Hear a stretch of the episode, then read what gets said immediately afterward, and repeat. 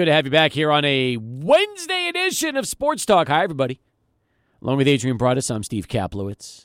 No baseball, but that doesn't mean we don't have Jay Jaffe uh, coming up today at 420.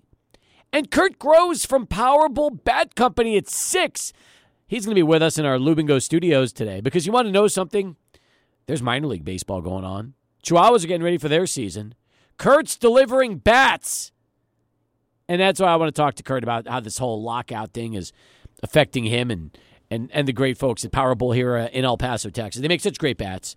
They got a major league license. They deliver bats to big leaguers, minor leaguers, and you and me. We can buy the same bats that Kurt uh, produces for the big leaguers. It's that simple. It's awesome. That is so cool. We could It is we, cool. We could use the same equipment that the bit that, that the best players in baseball use. So hundred percent, hundred percent.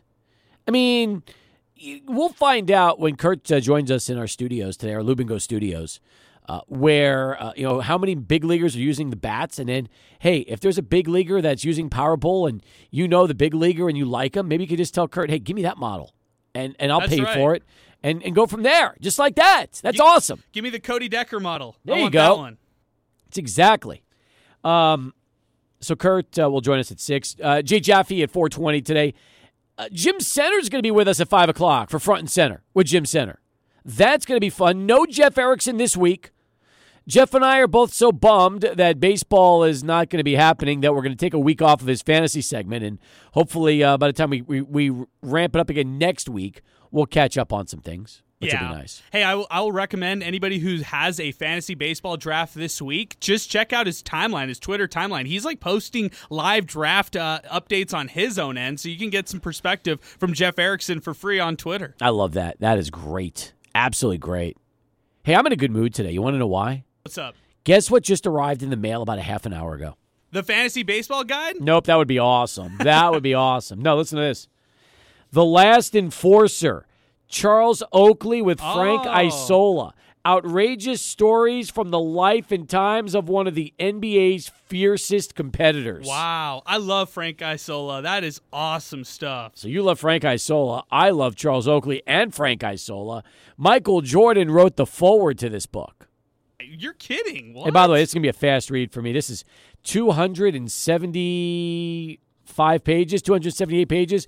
I'll be done with this in about two days. So if you want it, Yes. it's yours. Please, I'm in. I'm, I'm all in. I want to read this one badly. Uh, Charles Oakley, he's done the media rounds, so I've heard some of Yes. the interviews about this, and uh, yeah, it seems like a great, great book. I'm in. We're hoping to get either Charles or Frank if they're still doing media. Oh, so we'll see what we can do on that. Let's do it. I mean, yeah. that, that would be a lot of fun. Hey, if you missed any of yesterday's show, all of our YouTube interviews are up right now. All of them. I mean, we've got Zooms with Troy Aikman, um, Peter Golenbock, uh, also Track Talk with Eric Alwyn. It's all up on our uh, Zoom YouTube channel because that's what we do. We, we take this is the great this is this was the gift from for us from the pandemic. We essentially never did Zoom interviews ever with guests before the pandemic. Since then, that's our go-to because now we understand that the sound quality is so much better than a phone line and we can look at the guests. How do you say no to Zoom? You can't. you could look at them, you could see their reactions or facial expressions. Whenever we have Steve Foster on, you Oh, might yeah. get some weird props or some weird, uh, you know, looks and stuff like that. So that's what makes uh, the Zoom interviews extra special. God, the Foss. He's such. He, I love him. I mean, we. I, I'm tell you, can't wait to have Steve back on the show again. That's going to be great. Combine's around the, right around the corner, so there you go. I could have gotten Foss credentialed for the combine. He just didn't want to make the trip out to uh, Indianapolis. Oh. He's too hooked on Vegas. He wants to go to Vegas because of the NFL draft. Okay, I'm He all, wants to broadcast from the NFL draft in Vegas. Yes, I'm I'm with that. Let's focus all eyes, all resources focused on the draft. All Okay. right. All right. That's fair. That is fair. Um, 880-5763. That is our telephone number as we get started here on the program. By the way, on a day like today, where I mean, people are just killing Rob Manfred because he was smiling and laughing during the news that he that he canceled baseball. How messed up is that to be the commissioner of a sport and on the day when you're announcing for the first time in 28 years you're going to have the seasons uh, at least postponed for a couple of weeks, you come in laughing. What what is that? Is that just nerves? Is that stupidity? Is it all of the above? I, I, I just don't know. I when I was watching it, I noticed that he was like smiling when uh, I guess his favorite quote unquote writers were asking him questions, and uh, you know those writers that were asking him questions have probably written some uh, like some pretty uh, nasty things about this. Rightfully so. I'm, I'm on the writers' side. and I'm on the players' side. They should be going against the owners Yep. who uh, who Rob Manfred is siding with here, of course, because he's the commissioner of baseball. You know, how about this? So um, I'm still looking to go to Arizona during spring break. And I want to know if any of these spring training complexes are going to be open to fans. Can you imagine if, you know, there's going to be minor league games going starting this weekend? There's going to be minor league baseball and games and all that stuff. Can you imagine if baseball keeps everything closed so that you cannot see even the minor leaguers work out? How stupid that would be. That would be grim. That would kind of give this eerie feeling if you go out there and there's nothing going on, Steve. That would be really weird. It's possible though. You got to realize it's most of the uh, most of the minor league complexes have been closed to the to the to the fans now. So what are they worried about? They're worried about the fans are going to protest, go in there and start carrying picket signs saying we want our major leaguers back. Actually, that's a good idea. Now you might be onto something there. I don't know what's going to happen. It's just it, it's crazy. It is crazy. But anyway, that's the uh, that's the baseball story. We'll get to lowdown with uh, Jay uh, coming up here in, in just a little bit. And and you know what else I want to ask Jay? I want to I want to go deeper into the issues. You know, we hear about the CBT all the time, but I want to understand what the threshold is really about with the competitive balance taxes and how that works and why when everybody says CBT and you're throwing around hundreds of millions of dollars, we can kind of make more sense out of it. So maybe we can get Jay from Fangraphs to kind of make it, um, you know, dumb it down for us and give us a, a little bit easier explanation about where these two really are as far as the issues. Yeah, I feel like if you're just an, a casual sports fan and you're looking at the baseball lockout right now storyline, you might just be guessing, well, and this is incorrect, but you might be guessing, well, it's are the players asking for more money and stuff like that? Well, no, that's not the case. And if you're a baseball fan, you might be siding with the players just blindly. And and this would be a great opportunity for us to break down the details behind everything that's going on. So yeah, looking forward to Jay joining us and, and talking to us about all the specifics. I am too. I am too. I think it's going to be fun. So that's all coming up on, on the show today. And uh, again, excited about that. 880-5763, our telephone number. I mean, there's football news today, and it's all stupidity. I mean, this is this story here is to me is absolutely ridiculous. So apparently, Matt LaFleur was asked about the Aaron Rodgers situation, and what he said is he doesn't want to annoy Aaron Rodgers during the decision making process. I mean, we at the point right now where a head football coach is worried about annoying his starting QB as he decides where he's going to go. I mean, really, if that doesn't show you who runs the show in Green Bay, I don't know what does. Yeah. He's worried about annoying number 12. He speak it speaks volumes to the lack of communication between the head coach and the starting quarterback and the NFL's uh, reigning back-to-back MVP and Aaron Rodgers. And I, yeah, I, I would just you know if if you're talking about Aaron Rodgers staying in Green Bay, I think there are a lot of signs that we've seen so far in this offseason that have signaled, yeah, maybe he's maybe the the Packers are willing to work on something long term and pay him accordingly. But on the other side, if there is not that communication, isn't that a little bit of a red flag right there? I think so. The direct quote from Matt LaFleur at the combine in Indianapolis was this. I told him, quote, I don't want to be overbearing and tell him every day how much we love him and how much we want him back. So you just want to be respectful of his space and allow him to think through everything clearly without being annoying, I guess. So, you know, that's that's the response from the head coach of the Green Bay Packers. He's worried about being annoying to Aaron Rodgers. On, man. Are you serious right now? There's th- this is a job. This is a profession. You're supposed to let your employer know if you're coming back, and free agency is literally right around the corner. The Packers need to know what they're doing because if they have to hit the big reset button, then they're going to prioritize free agency completely differently than than how they would be doing it if Aaron Rodgers is indeed coming back. So this really hurts their uh, their outlook when it comes to free agency right here. Plus, Matt LaFleur is only four years older than Aaron Rodgers. It's not like one can't relate to the other. They're almost the same age. I mean, it's crazy. You would think that after all the years of working together, you know, you you're, you're not you're not worried about annoying your quarterback. Is LaFleur like forty?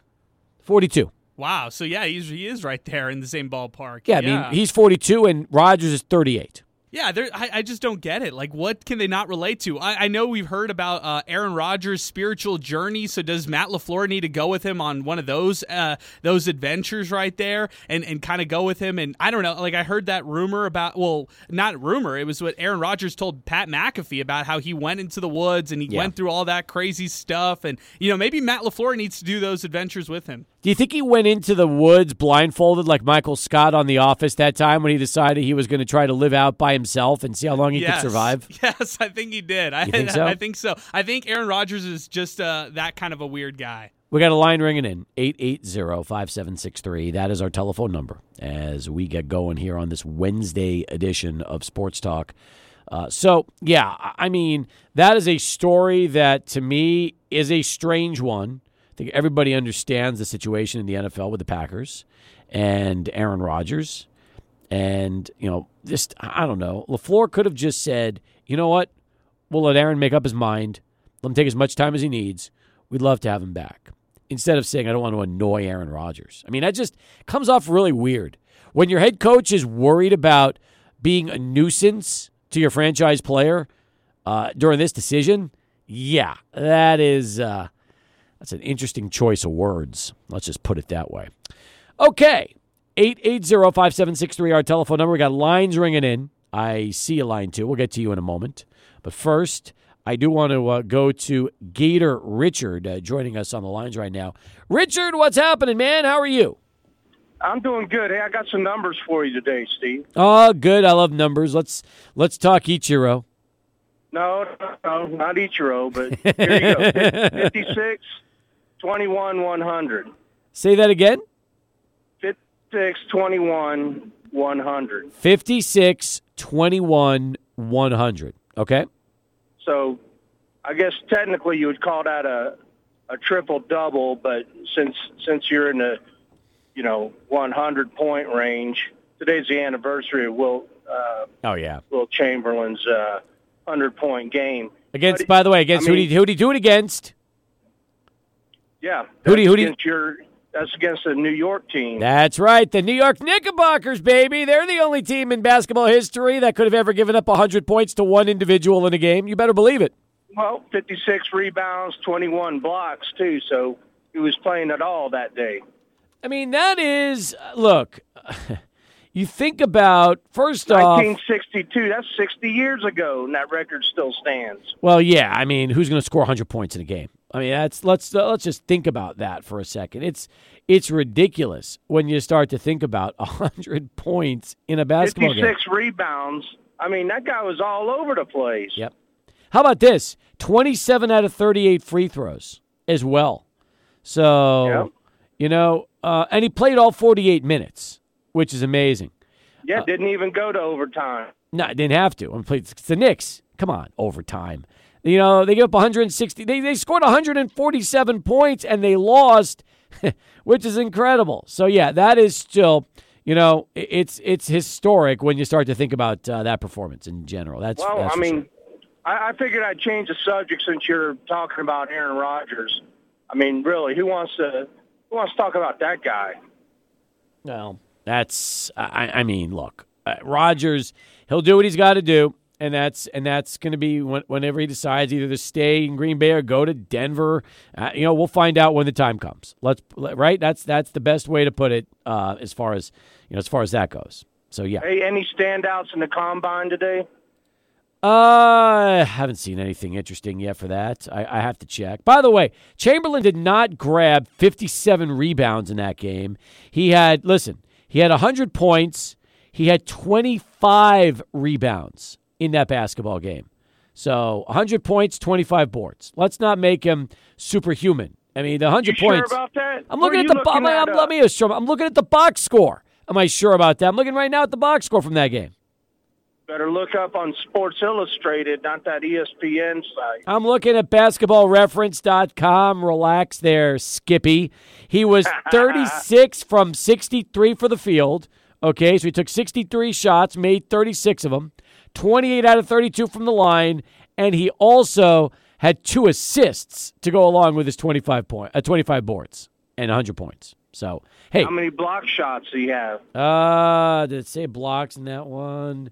Doesn't doesn't show me blocks, unfortunately. Here are the records he had from that game. Okay, most field goals, most field goal attempts, most free throws, most field most uh, field goals and a half, most points, most field goal attempts and a half, most field goal attempts in a quarter, most points in a half. You know he scored 59 points and a half of basketball in that game. 59. That's a lot. Yes, it is. You're 100% correct. And you know what the saddest part of that game was? Only 4,124 fans showed up in Hershey, Pennsylvania to watch that game. Well, I wonder what that ticket would sell for on eBay. That's right. I would love to know that too, since there's not many of them left. That's for sure. But I'm happy you brought that up. Thank you. As a Knick fan, always good to get reminders of great moments in Knick's history, Richard. And that is definitely one of them. That's for sure. All right, see. Well, have a good one, sir. Appreciate the call, my man. Thanks again. All right. Awesome. 100 points. But the best was uh, 57 rebounds. Like, he didn't have 57 boards. He had 25. That's still a lot of rebounds. Yeah, still a lot, but come on, man. That's a over exaggeration there. You think? So that's exactly. The problem was the Warriors had 60 rebounds as a team in that game. And the big man had 25 of them. So still pretty uh, pretty impressive night when you start to look at a night of the office for uh, Wilt Chamberlain against the Knicks. Unbelievable. 19 pass. Let's go to Charlie for um, our first traffic update. Then right now, Jay Jaffe coming up next as Sports Talk continues. I would normally say time to talk some baseball right now, but there isn't any baseball because if you've been following what's been happening between the owners and the players, you know that we will not have we will not have opening day on March the 31st. However, we do this every week at this time, talk a little baseball and beer with this man. He is Jay Jaffe from fangraphs.com. Follow Jay on Twitter at J underscore Jaffe. You can check out his story up on the site right now. No joy in Mudville, no CBA deal in Jupiter, and no opening day on March 31st. Man, Jay, uh, this is it's a depressing day to talk uh, with you because, you know, this is one of those days where you realize we're going to lose games. No agreement is at least on the horizon. And, uh, you know, baseball has dug themselves a huge hole here. Yeah, it, it, it really is depressing, and it's infuriating more more than that because um, you know the owners they locked out the players on December first and spent six weeks uh, without uh, starting discussions and gave uh, one formal proposal in uh, a, a ten week span, and suddenly there's you know there's this rush over the past ten days uh, to get to an agreement and while it seemed like they were close, uh, that was that was mostly just spin. Um, but you know these issues are are, are, are too complicated. The parts are there's too many moving parts uh, to get this done in the time they, they tried to get. And you know I, I, this just infuriated the players even more. Um, I've, you know I don't know if you saw it, but Ross Stripling, pitcher for the Blue Jays, is alleging that. Uh, uh, they tried to sneak some some fine print past them in the wee hours of Tuesday morning, uh, you know, as they were as they looked like they were getting closer to the deal, and and uh, um, you know the the Players Association is is well armed in terms of lawyers, and you know they were they were prepared for that, but uh, it just shows you how odious this is, and you know I don't know I'm I'm frustrated. I'm very frustrated. I didn't think it would come to this.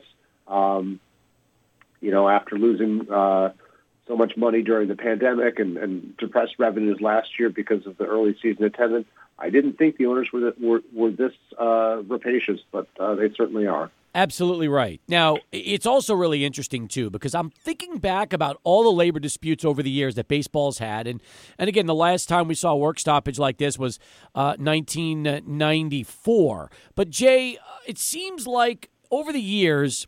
Fans have always put the blame on both parties, players and owners. Whereas this particular lockout everybody that is talking about this, everyone is putting it solely on the owners, which to me is fascinating because it seems like the players were the ones that at least tried to give up things during negotiations, put a compromise together, and were willing to to move off of some of their original, um, you know, the things that they wanted, and where the owners have pretty much kept the same proposal every time, and uh, even went so far as to tell the players yesterday, "This is our final proposal. Take it or leave it." Yeah. Okay. It's important to, to realize the distinction between a strike, which the players call, you know, call, uh, and which we've seen several of that have cost actual games, including the 1994-95 strike that, that wiped out a World Series, and a lockout. This is actually uh, I believe this is the fourth, yeah, fourth lockout in Major League history. Um, it is the first one that will actually wipe out games, uh, regular season games. Uh, there was one in 1990 uh, that threatened the regular season. They actually ended up just uh, settling it in time to set opening day back a week, extend the season by a few days, and every every team uh, except for two ended up playing 162 games, and two two teams missed one game due to a rainout. Um, you know, this can be done, and if the two sides really had the will, uh, or you know, to, to complete a deal, that is, if the owners really had a, had the will to to make uh, a good faith effort to bargain, uh, we could still salvage a 162 game season. As it is, um, it's going to be a few days before they get back to the table. Uh, I imagine the owners uh, are going to draw this out. I don't. I, I think they're, you know, from what we've seen, they're perfectly willing to lose April. You know, when there are fewer uh, fewer ball games and lower attendance due to weather, particularly in the in, in the northern climates. Um, this could be a while. Now, you did a great job in your story breaking down the key issues, especially minimum salary, where you took a look at what the players wanted and what the owners wanted, and kind of where uh, both stood, which is not that far apart. The one issue that I want to talk about with my listeners right now is something that we haven't really gotten into too much depth because it's very complicated. But if you can, talk a little bit about the CBT, the competitive balance tax threshold, and why this has been such a central issue where both players and owners are so far apart as far as this goes. Yeah, so the, the competitive balance tax, also known as the luxury tax, uh, is basically it was it was put in place to to try to curb runaway spending. Uh, you know, back in in in, in the early 2000s, you know, mainly to, to keep the Yankees in line. Um, what it has done is now that it has come to function as a as a as a soft salary cap. Uh, you see, I think in last year there were there were four or five teams that came within four million dollars of, of going over the threshold. We've never seen teams skirt it that closely. Uh, we saw only two teams go over the threshold. That was the Dodgers, who have you know generally been big spending teams uh, since uh, uh, the Guggenheim Group bought them from from Frank McCourt, uh, and the Padres, who you know has suddenly gotten very aggressive about their spending. Even the Yankees have have been under the the, the cap for uh, for the last couple of years. Now the problem is is that the the threshold to set off the tax, uh, which is a marginal tax, you're only taxed on the dollars you go over. Um, has has not grown in in pace with uh, with the way that revenues have. Uh, the, revenues uh, have have grown much more quickly uh, than, than the tax, and the owners were sticking with a very slow growth growth rate. Did not meet uh, even cost of living uh, adjustments. you know, like less than two percent per year, um, and you know, that's a huge problem because the players see that upper level spending as as you know a rising tide that lifts all boats. If, you know, if if you've got the Yankees, you know, going for two hundred fifty million dollar payrolls and, and paying Gerrit Cole and you know, top free agents thirty million dollars a year, that has an impact on on industry wide salaries. Um, but the owners have have have come to use the CBT as as a salary cap, and because of that um, you know, we've seen four straight years of, uh, of total payroll declining, uh, even with even when adjusting for inflation. That's never happened in Major League history. The biggest issue I have is this, Jay. Some teams spend, others don't. And the teams that don't will sometimes be able to take the money that they're able to get from the teams that do spend, use that for their bottom line, but they don't necessarily increase their budget. Look what happened with Derek Jeter earlier this week. He resigned yeah. as CEO of the Marlins because he was under the impression that they were going to spend 10 to 15 million dollars to get better. The ownership said, "No, we're not." He said, "Forget this. This isn't what I signed up for." And he's out. And again, if that doesn't sum up baseball baseball's problem in a nutshell, I don't know what does. Yeah, um, I've got a, actually funny you mentioned that. I have a browser tab open here from uh, a guy named Jonathan Judge who does uh, some some cool stuff with Baseball Prospectus. Um, he, he he tweeted this yesterday afternoon, right right when the the players uh, rejected the owner's offer. Reading between the lines, baseball's smallest markets don't want to spend more money, but they also don't want to be out outspent. Tough to make that work. I mean, you know, teams, as it is, um, teams pool about 48% of their local revenue. Uh, so, you know, almost half of their local revenue goes into a pot and gets redistributed. That levels the, the playing field so much, makes it very easy for the Pittsburgh Pirates um, and, you know, and other teams that are receiving revenue sharing uh, to to turn a profit even when they are not fielding particularly competitive teams. It's the, the the real problem has been, particularly over the last two collective bargaining agreements, is that um, you know is that it's it's very easy to turn a profit with all the with all the media money coming into the game uh, without fielding a particularly competitive team. And so you know when you decouple that uh, you don't have incentives to to invest back in the product. You can just you know roll out a 75 win team and, and, and count your money. More with Jay Jaffe from Fangraphs as we continue here on Sports Talk. But first, let's send it over to Adrian uh, right now in our Lubingo studios with this bottom of the hour Sports Center update.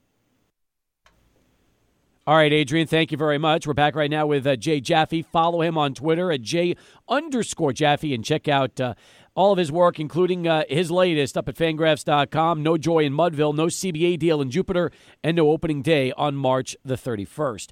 All right, so we were talking about uh, some of the issues, including the competitive balance tax threshold. Let's get to arbitration because between the bonus pool for pre arbitration, and eligibility for arbitration. This is another major issue in which the players uh, were, were willing to give a little bit more, but the owners really did not want to move at all on either of these issues.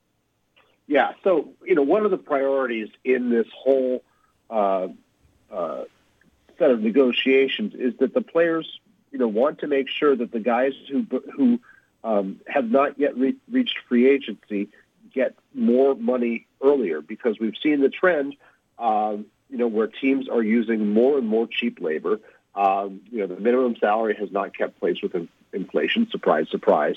Um, and uh, so much of this is the is the players, particularly those with, with zero to three years of service time, are the ones creating uh, value that's disproportionate to how they're compensated, and they get used up. And and you know, by the time they get older, um, and, and are less productive, they're, they're, they're not getting that money. They've got to get paid earlier in their careers when they are, you know, when they're most productive. And so, you know, when you've got uh, the way the system has worked since 2013, if you have two years and change of service time, the top the top one sixth of the players with between two and three years of service time get um, are called Super Twos. And instead of having three years of arbitration eligibility, which is where your salary starts increasing from some function of the minimum salary uh, to you know millions of dollars, kind of multiplying, um, you know maybe maybe two, you know two million, four million, eight million, or something like that uh, in in those years before free agency. Um, getting more of those players into into that system. Originally, they wanted everybody with two years uh, of, of service time to get in there. Then they've, they've gradually lowered their demands, uh, 75% uh, to, to, to 35%. The owners have stuck with 22%, which is up from the 17% it was before 2013, but it's been 10 years stuck on that number. Um, you know, the players want to get more want to get more money to those guys earlier in their careers. The owners have been dead set against it. Um, those players are also uh, going to be eligible for, uh, and everybody in the zero to three service time class is going to be eligible for um, this new pre-arbitration bonus pool, which which the two sides have conceptually agreed something like this will exist. The amount of money that funds it and the number of players that are that are uh, involved in it and the mechanism to decide who gets what money are still up for negotiation, but they have conceptually agreed on this. Um, they're far apart in money, but it only an amount the the amount they're far apart amounts to less than two million dollars per team. The, the, the player's last offer was eighty five million dollars into this pool. The owner's last offer was was thirty million into this pool. Uh, the players want to spread that money around 150 players. Uh, the owners want to spend it around, around 30 players. We're not talking you know, a ton of money here. We're talking maybe a million dollars here and there for these guys, which is, you know, significant money. It's not going to set you up for life, but it, you know, it's a more equitable system of payment. And you know, the owners have have have been uh, very, very cheap about this, and uh, you know, that's that's part of why we are where we are today. What about when it comes to tanking? Uh, both sides have had their issues of how to prevent this. Which side, in your mind, is more reasonable when they when you start to dive deep into how to prevent teams from tanking in terms of getting better quality draft picks? Well, I think you know, to get back to it, I think that I think the revenue sharing stuff probably has um, has has a lot to do with the tanking, and that's being that that that the owners have not been willing to talk about the revenue sharing setup. Um, they are they have conceptually agreed on starting a draft lottery, uh, which basically means that you know if even if you're the worst team in the league, you're not guaranteed the number one pick.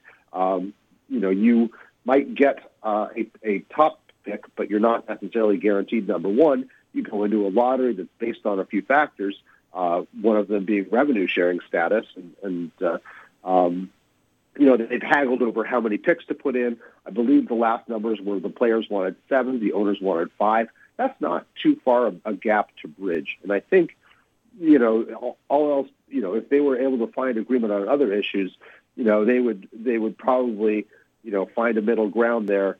Um, you know, in terms of both the number of picks and the mechanism. I, that that and the minimum salary to me, they're close enough on that I think, you know, we can we can see we can see, um, you know, the, the, the coming together of a deal. But it's the it's the the competitive balance tax is really where the fight is.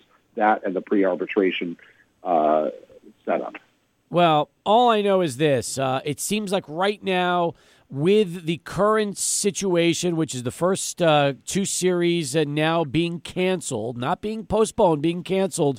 Uh, Jay, how soon do you think both sides will get back to the negotiating table? And do you think the players will be able to stay united like they are right now and realize that even though they're losing paychecks, ultimately it's going to be for the best if they can get the owners to start to cave a little bit on what they want?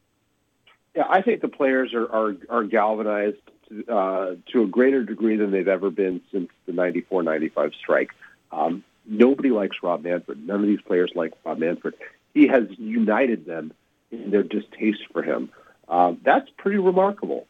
Um, you know, you're, you're talking about uh, uh, guys making forty million dollars a year, and and guys who are making the minimum salary when they're in the major leagues and they're getting jerked up and down, uh, you know, because they've got minor league options left. They all they all dislike Rob Manfred. They're all going for the same goal there. Um, you know, and that's that's to get a better deal for themselves. Uh, so, you know, I think that they they have staying power. Um, it, it could be a while. One of the real one of the real issues uh, that comes with the actual cancellation of games or the attempt to cancel games is now is the length of the season um, and salaries and um, bonus incentives and service time, all of that now has to be negotiated. We saw in 2020 what a mess that is. You don't simply say, well, the season's only five months long. There's only 150 days of service left. Um, you're not going to reach free agency because you don't have enough days. No, that's not how it works at all. That's a collectively bargained uh, issue there. So, you know, you are going to see a knockdown, drag out fight over getting those days back and getting that money back and making a good faith effort to play as many games as possible. Um, you know, because you're not going to prevent Shohei Ohtani or Pete Alonso, two guys who are you know on the on the doorstep of free agency and stand to get you know co- contracts of nine figures. You are not going to get um, the players to agree to something that's going to short them the service time. So this just adds a whole new layer of of, of battling uh, over the resolution to uh, this deal. If you would like to uh, read more about it and check everything out, I strongly suggest uh, you go to fangraphs.com, read Jay's story, everybody else on the site, bookmark it, make it a regular uh, uh, habit because I'm telling you, they, they dissect it better than anybody. All right, let's wash all this disturbing news down with maybe a nice bitter beer or something like that. Jay, what do you have for our listeners this week? Okay, this one is is from a, a, a brewery called Industrial Arts Brewing. Uh, they are based in Garnerville, New York, and I don't know exactly where that is, um, but uh, they make some fantastic beers. And my my my Untappd says they're 35 miles away. So okay, um, so they're outside the city. Uh, they make some fantastic beers. Uh, the one I'm profiling today is called Wrench. It's a New England IPA, which means it's hazy 7.1% alcohol. Um, I would best describe it as kind of a grapefruit mango creamsicle. It's got a little bit of sweet sweetness on the front end, a little bit of bitterness on the back end. It is a wonderfully well balanced beer. Um, I've had other beers by these guys. They do uh, you know good pale ale, good pilsner, very good stuff on on all fronts. This though, which I had tried a couple years ago and then sort of forgot about, uh, I had another one, and, and man, I was just blown away. It was like this is a great beer. So uh, that made my day when I had it uh, uh, last week. Terrific stuff, Jay. As always, appreciate the insight, and uh, we'll look forward to having you back with us uh, next Wednesday on the show. All right, sounds great, Steve. Thanks. Jay Jaffe, folks, as we continue here on Sports Talk, we'll take a timeout, come back, plenty more coming up right here, 600 ESPN El Paso.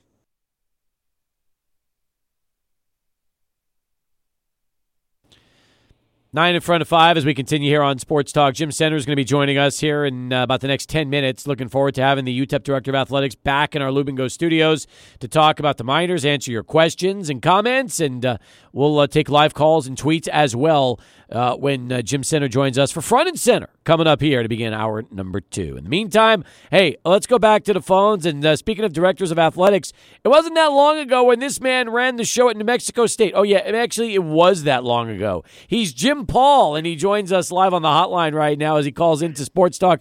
Jimmy, what was that, about 20 years ago when you were, uh, when you were running the show at NMSU? Oh, don't hurt me, Cappy. Don't hurt me. it was right after I played, you know, my 20 years of Diablo baseball. Then I went up to New Mexico State for three years. So yeah, it, it's um, in 2005, three, four, and five. Yeah, I was going to say it's that's yeah. practically 20 years ago. Time flies, Jim. It does. It does. But it was fun. We did well. Absolutely. And I'll tell you something else. Uh, Mario Moccia's got a piece of you in him. Uh, there's no doubt about it. You can tell that there's definitely some of you in him. That's for sure that's a big compliment. Thank you. Absolutely. So I know you were listening to the Jay Jaffe interview, and you want to talk a little baseball. Well, I, I, Jaffe did a good job, and he's presenting the, the points. And the big point to me is, and again, I never played the game. I enjoyed the game. I didn't quite understand it a lot until it, it took me a while to understand what they're doing out there because there's so much subtlety to what they're doing. Sure. But th- these people, it's all about greed. It's all about greed and money. And guess what? The children don't count. If this is a divorce, we're fighting over divorce, and we're going to learn to live with each other, even though we're not going to divorce. But it's a, but the children don't count, and that means the fans. Nobody on either side is taking into consideration at all the fans. And I do not appreciate this commissioner whatsoever. What he did to minor league baseball last year by eliminating 42 towns and cities, their their wonderful summers, seeing baseball, especially the smaller the town, the more enjoyable they came out and looked forward to their summer fun at a ballpark, and he eliminated them. Yep. Didn't even ask, and it was just rude. And I don't want to go into a lot of that of what I know, but I mean there were some great towns that love baseball that had great following, and he just eliminated them. He doesn't care. He's all about making money for the ownership and appeasing the players, and he's not doing either one. But that subject was what I think Jaffe touched on. To me, we forgot about the fans, and I'm as a as a baseball fan and somebody that enjoyed it for the 20, 24 years that I was in it, is that you know what? They don't care. You know, nobody's wrote a column. Nobody said anything. Yeah. I mean, Cappy, you bring it up in conversation, but nobody cares about the fans. We don't care. We're, we're, we're going to play the game when we're finally decided on how we're going to split all the money up. That's what it is. How are we going to split all this bountiful amount of money? And then we'll just play the games and the fans will come back again. Exactly. That's the thing, Jim. You said it best. And, and, I'm running out of time this hour, so I'll give you the last word. But the fans are always, they always come back, which is why uh, the owners and, and when, the, when we have strikes and the players, they, they take them for granted because they know they'll always come back with open arms. This is a different generation of baseball fans, and they aren't that devoted. Yep. Millennials and Generation X and Y, Steve, are not that interested, and you're not going to capture their interest by staying away from playing the game because you're so greedy. And there's also so much more to do now than there was 20, 30, 50 years ago. No doubt about it. Appreciate you, Jim. Thanks for calling in. Jim Paul, ladies and gentlemen, as we continue here on Sports Talk. Speaking of gyms, Jim Senter is next. We'll talk a little UTEP sports with the Director of Athletics as we continue. Talk along with Adrian Broadus. I'm Steve Kaplowitz. It's been a while since we've had this man with us in our Lubingo studios, Director of Athletics for UTEP Jim Senter front and center is uh, back with us. Good to see you. Uh, hard to believe we only have two games left in the basketball season, the regular season, uh, and that just shows you how, how things have flown by here in the 21-22 athletic campaign. Boy, it's really gone fast, Steve. I, I, was I was just thinking about that the other day. That gosh, when it was before we played our last home game, you know, against UAB, like golly, we're we're almost done. Yep. You know, and, and we'll get these last two in, and then we'll go on to the tournament. But uh, you're right, the season has absolutely flown by.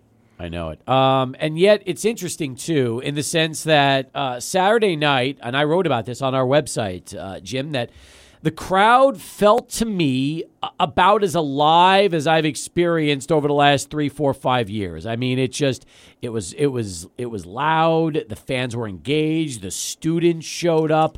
Um, it, it felt like a home court advantage again. And and let's be honest, we haven't had that a, a lot over the uh, over the last few seasons. We've had the crowd make noise for what we had in terms of what the four, three, four, five thousand fans that have attended, but Saturday yeah. just felt a little different, didn't it? Absolutely, and and you know, you and I were talking at the break there about what it would be like, and and I said I can't wait to experience the Don Haskins Center with a full house, right?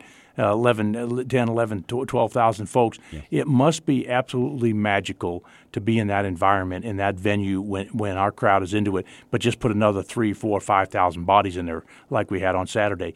Our fans kept us in the game. They responded real well. We had a great, uh, great uh, a bunch of uh, faculty and staff that showed out. The students showed out. next to the New Mexico State game, we had the most students of any game that we've had and uh, it, it, was it was really pretty special. And you know, when your fans show up and they're into it and they help your team, your team will play better. And we and we all know that. And we've said that before, and that's where fans can truly make a difference. Every person makes a difference, Steve. You've said that since you arrived. That that was really your your rallying cry since you, you got here, and, and obviously staying with that. Now, I also think that fans are buying into what they're seeing with the program because they've seen a team that a lot of us have said are getting the most out of their talent, and I think that that's really important when you start to look at yeah. what this group is doing. You feel like the players are playing to the to the full extent of their ability, and they give you everything they have. And you know, one thing I'll say about El Paso fans, they appreciate that, and when word gets out that they got a team that hustles, uh, plays both ends of the court, and, and and really lays it on the line night in night out. The fans are going to respond. It, it's a shame that it's taken you know the last few games of the season to really get that going, but hey, that's just the reality of the situation. Yeah, it it sure is. You, you know, it's pretty neat. I think when you watch uh, when one of our players takes a charge, right, and and and they get that call our bench erupts. And so what you're seeing is student athletes responding to the way that they're being coached and the way that the coaching staff is prodding them and demanding that they play, right? We're going to be tough. We're going to take charges. Uh, and, and when you see a guy like Souley Boum, who I just think is a terrific basketball player, he's so talented. But there was that one time when he we, they were across from the, the visitors' bench and the ball was kind of loose and out there, and he was laying out vertically, right? All six, three of them laying out vertically in midair, trying to get the ball and steal it, right? And they're gra- grappling around on the on the ground on the court, Yeah. and I'm just like, wow, you don't see that very often out of a kid playing like that with that reckless abandon with their body, and uh, and, and our, our fans love it. I love it. I mean. You, you can tell when someone's playing hard or faking. I've always said, and and I and, and people that have listened to me for forever understand this too. This is a very sophisticated fan base, and that's just because they experienced uh, an era some 30 plus years ago where this team was in the top 25. They were hanging banners year after year, winning the WAC championship, going to the NCAA tournament. This community knows what it's like to see winning basketball. Now, I'll preface that by saying everybody in that conversation has to be about 40 or over because that's about the age that if you were a kid growing up in the 80s, you'd be today. Um, and, and I feel bad really for those that are either new to this community, like yourself, that's lived in the last five years or so, or are in their 20s or 30s and they have to hear from their family members or friends what it was like when the building was being sold out on a regular basis and fans were watching these classic rivalries that sometimes you can re- you can enjoy again on YouTube. Yeah, no, you're, you're exactly right, Stephen. And actually, uh, you know, when you think about it, um, it, when you talked about the 80s, so let's just say you're going with your folks somewhere between five and 10 years old Yeah. in the 80s, that means you're probably 50 or 55 now. Right, and, and and so that was a long time ago. Yeah. I mean, people don't even think about that. When people have a selective memory when they say, you know, back when I was going or when I was in school, and they realize, yeah, back when you were in school, there were three TV stations, right? Sure. and, and, and there wasn't a, a cell phone and the internet and everything wasn't streamed. It's amazing how, how time flies and people don't realize it because we all kind of remember those iconic moments. But it's been a long time since we've had that kind of uh, following and, and passionate fan base that's been in the arena. To put it into better perspective, I was let's see, I was 18. I was on my way back to my freshman year at UT on a plane. The last time UTEP won a tournament game, which was when they beat Kansas to go to the Sweet 16 in 1992. Wow. And what's even crazier is I'll be 49 in May, and that was 30 years ago this month. So that, I mean, if, if that doesn't Yeah. blow your mind when you think it's been 30 years since this team's won a tournament game and, and went to the Sweet 16, and this is the 30th anniversary, that's that, to me, that absolutely blows my Yeah, mind. yeah. No, th- there's there's no question. So you know, as we look at at, uh, at Joe Golding and what he's done in year one, and uh, you, you know, he, he had to recruit. You know, he got here. What was it, mid-April or something like that, and he had to recruit six or seven new players, and we lost a, a very very talented uh, young man in Bryson Williams who went to Texas Tech, and so he really was fighting an uphill battle just trying to put a team together. And what I think he's got as much as he could possibly get out of those those kids, and they've responded well. And uh, now I'm excited to see how do we evolve and go to the next level since he's had 12 months to the, to, to recruit. I'm with you. And and you said you want to see a sold out crowd. Adrian wants to see a sold out crowd because he's got to listen to his dad tell him what it was like when I was just talking about those years. Oh, that's exactly right. And and I mean, I, I was never around. I, Jim, the last time I remember the sold out crowd was the 50th anniversary of the 1966 uh, Texas Western National Championship game, which when you see a sold out uh, Haskins Center, it's just such a special moment. I mean, for everybody involved. You get to see all the fans out there and they all show up, and uh, it's everybody being so excited to just be a Miner or just, you know, celebrate the Miners for that game. Yep, no, ab- absolutely, Adrian. And, you, you know, I know that uh, you guys have been around here and lived here and grown up in El Paso. You've got lots of institutional knowledge and history and memory, and that's what we want to capitalize on. We've got to get back to that. Absolutely right. Uh, meanwhile, you've got a home game tomorrow night. Rice is in town. Uh, last time UTEP played Rice, they won by two on the road, and that was when um, Jamal Bieniemy dropped 36 on them in that game. And then Saturday, you've got North Texas. It's senior night, and next thing you know, you're off uh, next week into Frisco to watch the Conference USA tournament, just like that. Yeah, it's it's it's upon us. You, you know, and I I, I think. Unfortunately, lots of people look at Rice and go, well, you know, who's Rice? Rice never been very good, but Rice has got a very, very good team. We all know that. I mean, they're they're very, very competitive. They could they could beat anybody. I think that in a lot of ways, there's a lot of parity in our league this year. And now it seems to be like there's there's better teams on the West Division than there are the East. But I can't wait to get to the tournament on a neutral court because I think anything could happen. I really do. I'm with you on that one, and I think that as long as this team is healthy, uh, it, it's you know all bets are off, and Yeah. you know we've seen that. We've seen them play competitive games on the road. We've seen them play tough at home, and you, you know they're going to give you everything they have, which again is, is what it's all about. You hope that that same philosophy can happen with the women, because again, uh, this season has been much more difficult for Kevin Baker and company to try to navigate through in in conference play than really uh, it, it's been for Joe Golding. Yeah, I, I know. I, I feel bad for Coach Baker. I know he's somewhat frustrated and, and hasn't been able to get his team to, to to to capitalize, you know, on their season the way we all thought he would at the start of the season. Uh, you know, we- we've been a little bit beat up. I, I think you never know. You know, everything is is about flow. It's just like games. It's about flow, right, and making runs. And uh, we're we're not we're not going in the right direction. Unfortunately, our women's team isn't at this time of the year when you really want to be getting better and better and better, right? Uh, and so all 14 teams are going to go to the tournament, and uh, hopefully we can get out of our funk that we happen to be in with women's basketball right now. We've got lots of good kids, and, and they're trying, but it just isn't it just isn't gelling and working for us right now. No, not yet. But then again, in Frisco, clean slate, doesn't matter what. And hey, we've seen teams that play in get hot and will go and, and run the table in the women. Right. So it's possible. We know what this talent is about. You just wonder, can you click at the right time and do it when you need it in mid, uh, in early to mid March? That's all. No, you're you're exactly right. So it's exciting. Uh, it's going to be a good tournament, and uh, I think anything could happen. We may have some really big upsets. you put together a ticket special for Saturday where any ticket that is not in the gold or silver section priced at 10 bucks. And uh, we've seen with the other ticket specials over the last couple of home games, fans respond. So obviously, your numbers are starting to go up a little bit. Hey, why not keep doing what's working with you and uh, trying to you know get as many fans there as you can over these last couple games? Yeah, we'll we'll continue to do that. Obviously, this will be the conclusion of the season, and so we'll look at that. And we've done other things prior to this.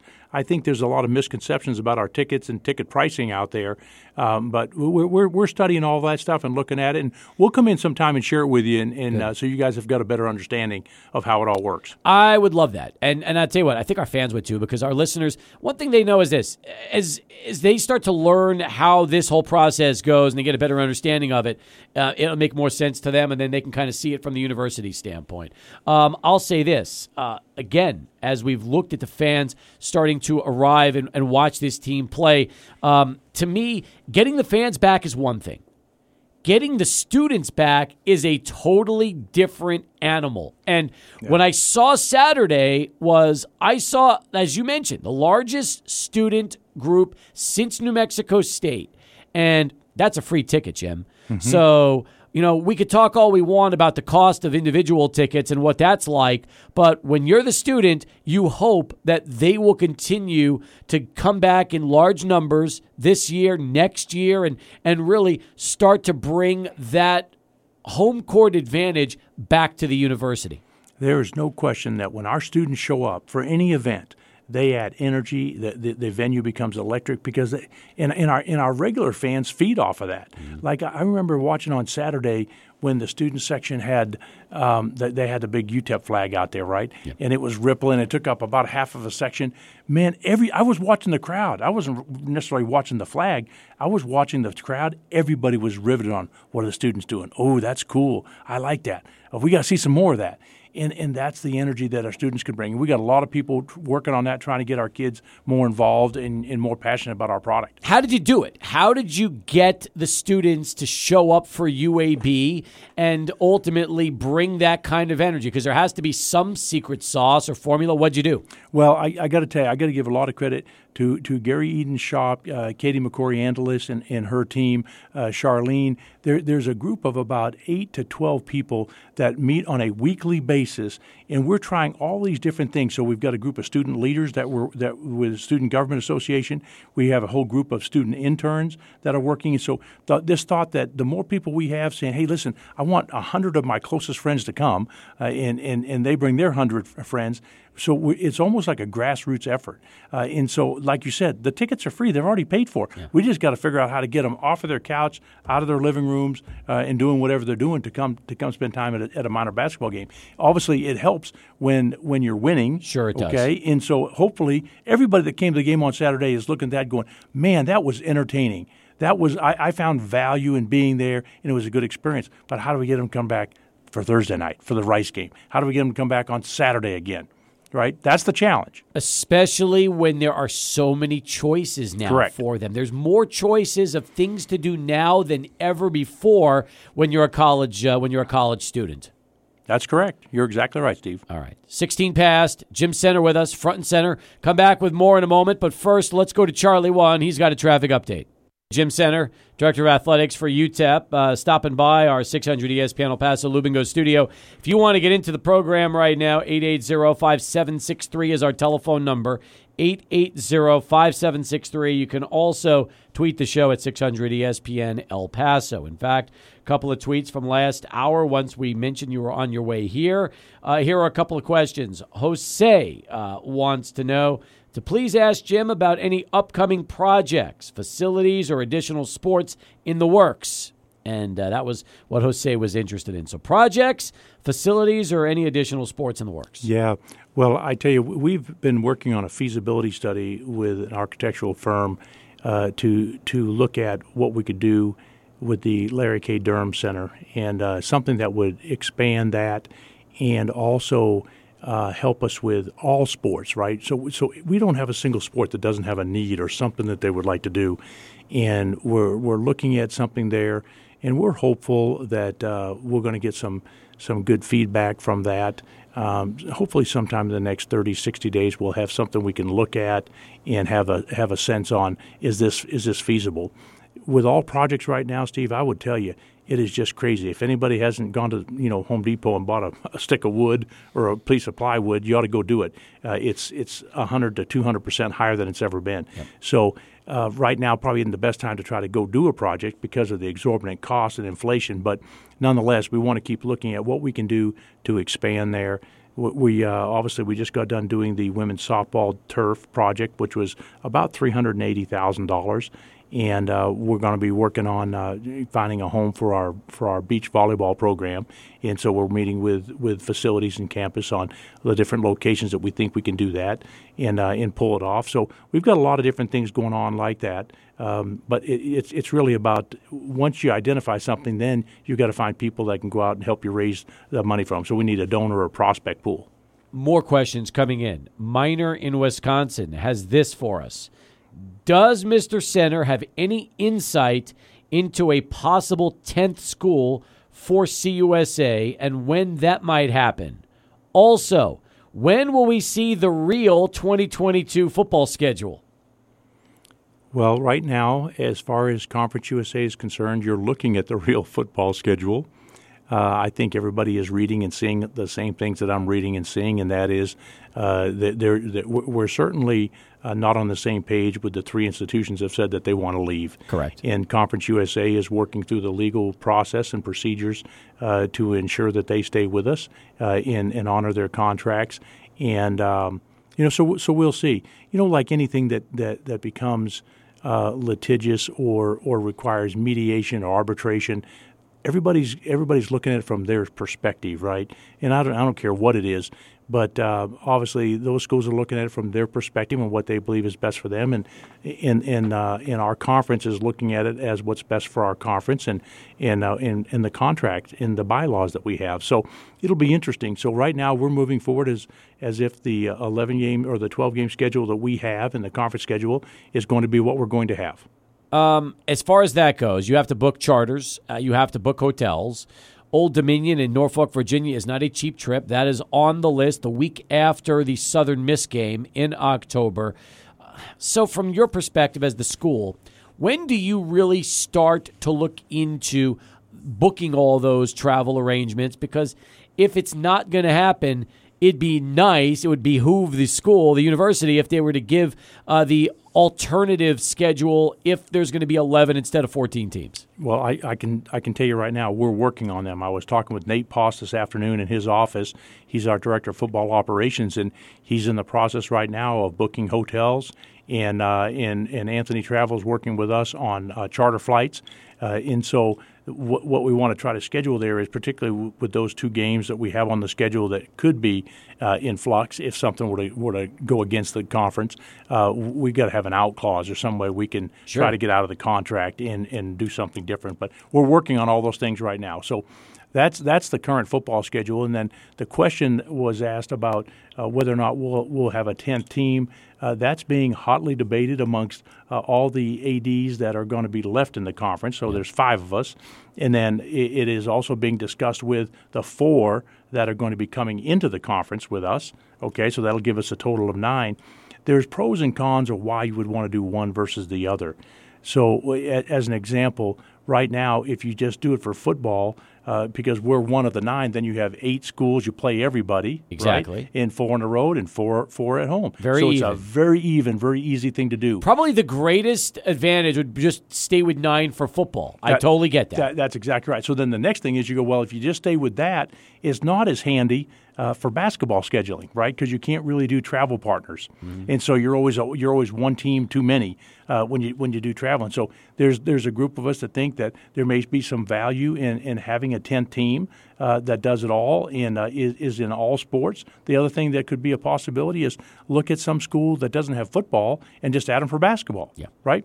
But with every one of those decisions, uh, we too have to look at the, the, bucket of money that, that we all pool together that comes from uh, our, our media rights, right, championships and the bowl games, and go, well, if we take somebody, do they add anything to the pot or do we have to split up more money with somebody else who doesn't add anything? 100%. Just, right? So that, that, those are some of the dynamics for you personally, do you have a, a, a, stance of where you would like to see it go when it's all said and done? And it might not be the same as all the others, but where do you where do you fall in this discussion? Yeah, well, what, basically, I would reiterate the same thing I just got done talking about. Yep. I see the pros and cons of both, and so I, I think part of this is uh, getting a good feel for what everybody in our in our conference wants. Sure. Uh, because it's really not about just me or UTEP. It's really about what's best for our league and all of us collectively uh, it, because of the harmony that we need, particularly in a, in a transition. So uh, there's a part of me thinks that there's a lot of value in adding a 10th school in all sports.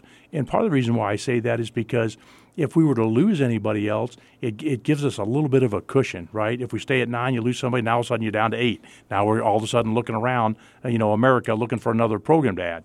Do you have any idea if CUSA created an alternate football schedule for 2022 with 11 instead of 14, using the foresight to say, look, if this gets too messy and too sticky, we don't want to put the existing 11 schools in a really tough spot.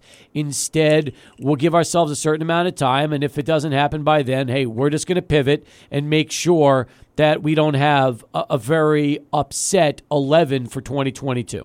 Yeah, Steve, I can't comment on that. I, I, haven't seen anything, and I'm not aware that one has been created. I would highly doubt it. Okay.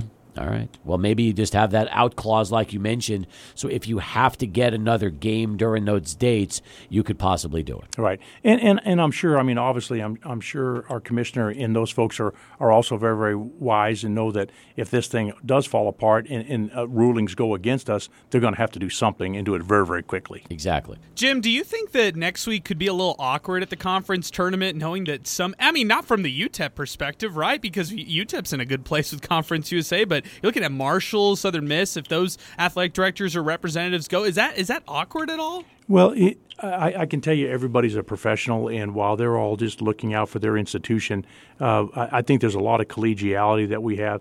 There, there is there is no bad blood between the athletic directors. There's just ads trying to do the very very best job they can on behalf of their school. The other thing is just because you're the ad doesn't mean you're the one making those decisions, right? There's a whole lot of people, your board of governors, your president, that's weighing in, telling you we're going to do this or that. So uh, we all understand that, and so it, we'll have we'll have good meetings, we'll have a good tournament.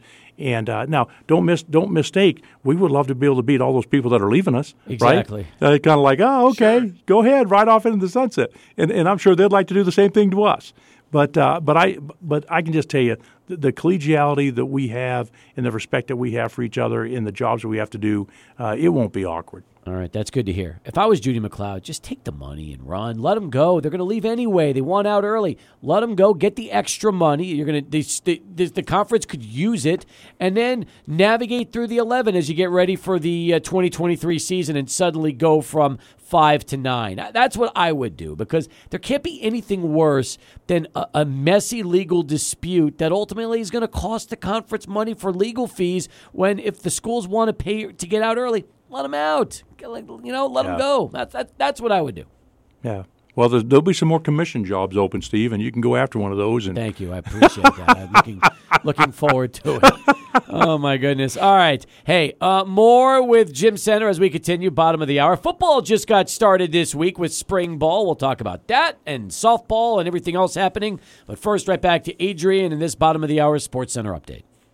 Thank you very much. We appreciate you uh, as always. As uh, again, Jim Senter here with us. If you have any questions for UTEP's athletic director, now's the time to get in. 880-5763. That is our telephone number as we continue. I got to tell you something about the Haskins Center because, you know, I, I was sitting in the arena Saturday night talking about the arena with some friends, and I've been going to games since 79. Okay, so 40, what, 43 years, right? And it's crazy to think about this. And I'm sure fans are going to disagree with me when I say this, but that arena – for being 40, now 46, 47 years old, has stood up so well to the test of time.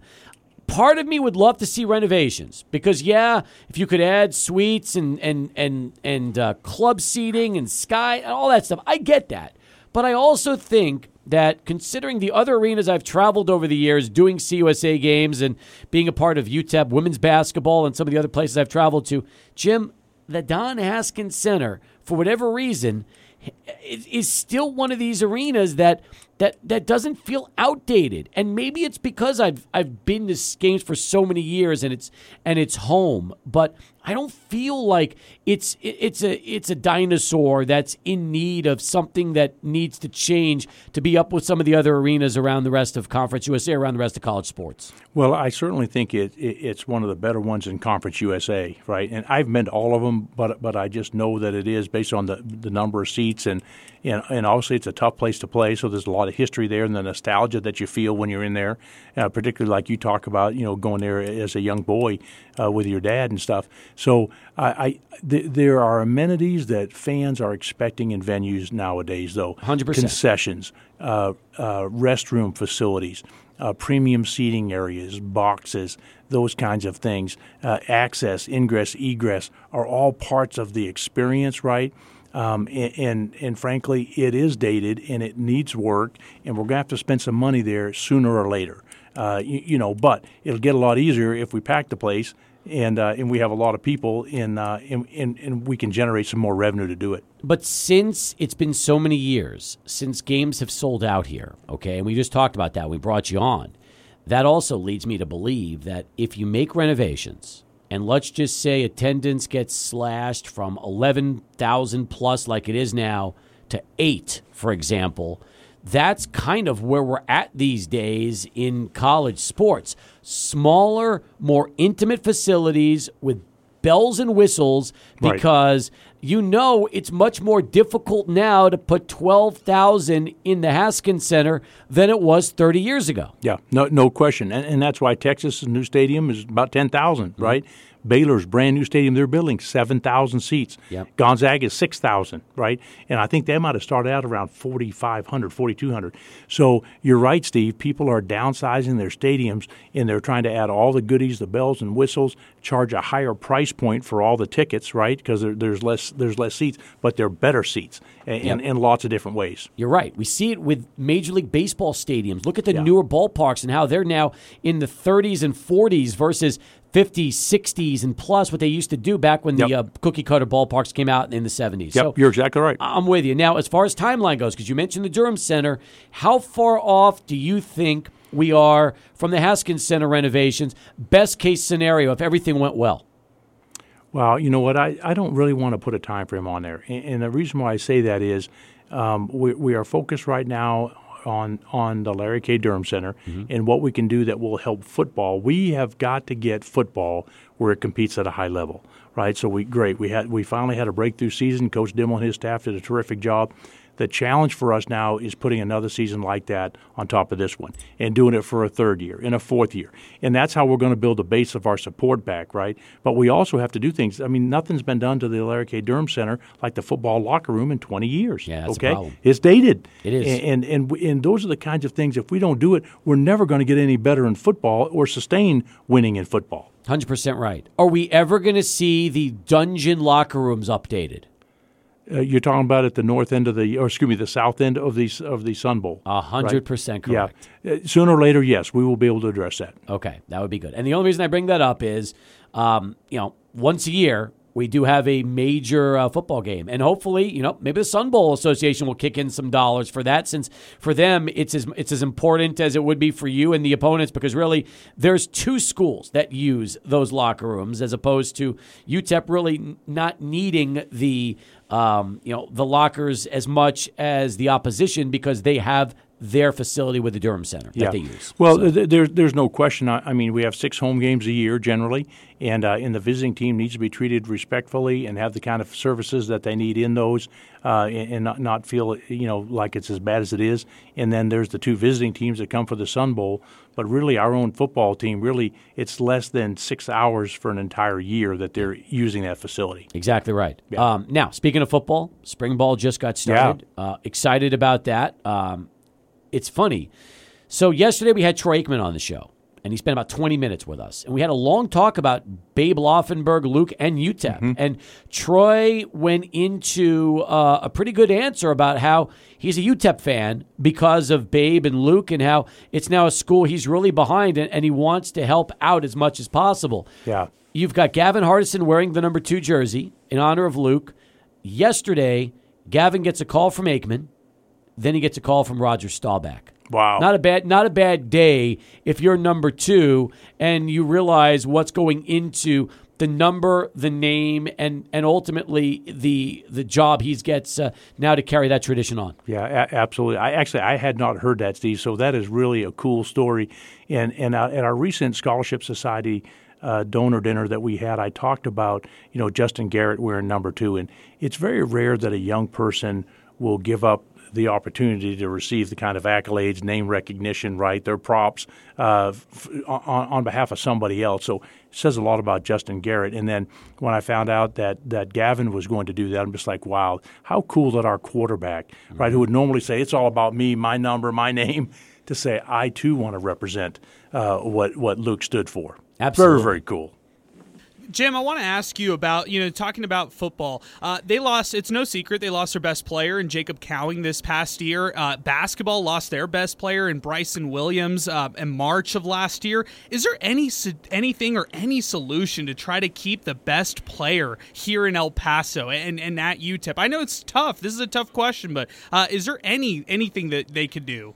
Well, it's it's a question. Uh, it, it, it's a terrific question, and one that we continue to ask. What could we do different? I, I don't know that it's going to change. I think you'll see really really good players continue to leave uh, because there's other opportunities, and that was, we, we've entered collegiate free agency is really where we're at, and players will will leave for lots of different reasons. It could be family, it could be playing time, it could be more recognition, and now we have this ugly. Well, I should say NIL. ugly, uh, we have this dynamic of NIL. It's ugly. Don't don't I'm not gonna don't sugarcoat it. It is ugly Yeah. for a lot of reasons. Because people recruit against it. Yeah, it is ugly. Yeah, well, and, and, it, and it was not meant to be a pay for play type of scenario. It was meant for every student to be able to have the same opportunity to monetize their name, image, and likeness, Yes. even if you're a student athlete. But that's not what's happening. What's really happening is it's a pay for play recruitment tool. And that's why you, I think you'll continue to see good players leave for opportunities like that. Hundred percent. It's already started, and it's just going to continue to evolve. And it's and it and it, right, and it's going to hurt the little guys more than anybody because they're just not going to be able to keep up with the Power Fives and the group of and the and the majors for that matter. That's right. So, When we come back, we'll wrap up the hour. We're flying by here with uh, Jim Senter. You've got about 20 minutes to get into the show if you want to right now. 880-5763 as Sports Talk continues. 48 past the hour as we continue here with Jim Senter, Director of Athletics for UTEP. 880-5763 is our telephone number if you'd like to get in on the program right now. Don't forget, coming up in our 6 o'clock hour, Kurt Gross from Powerbull Bats is going to be with us, and we're going to talk to Kurt about how he's been handling uh, spring training without the big leaguers. He's been he's still delivering bats. He's got players that are going to be using them, but – unfortunately, there's no big leaguers right now to take those swings inside uh, big, you know, big league spring training complex. So we'll talk to Kurt about that uh, coming up here in our six o'clock hour. In the meantime, Jim Senter is uh, with us right now. Softball's underway. It's the uh, you know, the start of the spring campaign now. We're right around the corner. Football's already in their spring ball. We've got track and field as well with outdoor competition. So there's a lot going on right now, still, isn't there? There, there is. You know, uh, in, in fact, here in 10 minutes, uh, the, the New Mexico State Aggies and the uh, the Miners are going to be hit, hitting the uh, the diamond there, you know, in softball over in Las Cruces. And mm-hmm. so I want to wish TJ and our, our women's softball team good luck tonight as they take on the Aggies in a battle of I 10. You know, men's and women's golf are all, are also in season and going full steam ahead. We've had some good outings there. Our women's tennis program is is, is going, and, and mm-hmm. uh, you know, we, there's a lot going on. It seems like we're getting closer to the end, and spring just came, and uh, but golly, it feels like we're, we're right in the middle of the thick of things. How about in terms of uh, fundraising for you? As, as I mean, it's we're, we're in uh, just the beginning of March, so we're two months into 2022. How is 2021 as far as uh, fundraising? Was that was it a good year for you? Excellent. So we, we had a really good year, and what I can tell you is, I mean, our our counter is kind of unique in, in what we count because of the fiscal year versus the calendar year, and and all these different things. And then there's the renewals and the ticket donations associated with all that. But right now, we're about 500,000 ahead of this same time last year. So that that's a very very good thing, uh, and we feel like it's going to keep getting better and better as our programs do better. Uh, more and more people are going to come out, get back involved, and uh, and support our program. So I'm really I'm really bullish on the future. And I'm sure for you, creating new donors is the biggest thing. Whether it's business owners, regular, uh, you know, average Joes, doesn't really matter who they are, as long as there's somebody that's supporting for the first time. That's a, that that's a pretty big deal for a university right it, now. It's a big deal because the the truth is we won't be able to survive long term unless we keep adding new donors, new ticket holders. Right? We've got to grow our base. If we have 2,000 dyed in the wool folks, then by the end of next year we need to be at three and the year after that we need to be at four. We've got to keep growing. All right, I don't know a single business owner on the planet who doesn't say who doesn't say every single year, how do we get more people to buy our product? Right? How do we become more profitable? Because if you're going to be in the business uh, and, and you're a for-profit entity, then that's how you get more profitable. You sell more product, you sell the product you have for more money, right? Exactly. However, you also know that in 2022, there is more competition for the dollar than ever before. There True. are more things to do than ever before.